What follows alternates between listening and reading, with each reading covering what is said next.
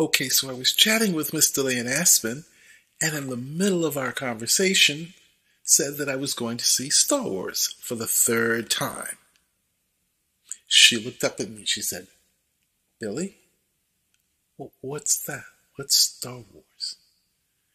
I was surprised that she didn't know about the movie, but looked at her and asked, You haven't seen it? She responded.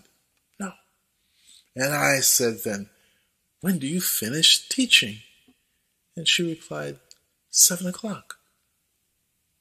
I then said, Great, I will come by and pick you up, and then we will go see the movie. She said, Okay.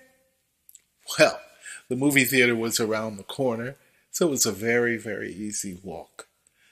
I was about to pay, and she insisted that it be her, and I said, okay, as funds were not the, in the greatest shape for me.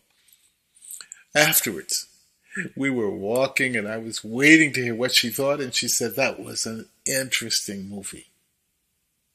I then chimed in that I wanted to be the first violinist to play in space, even though I knew this was highly unlikely. We both smiled, and I went home.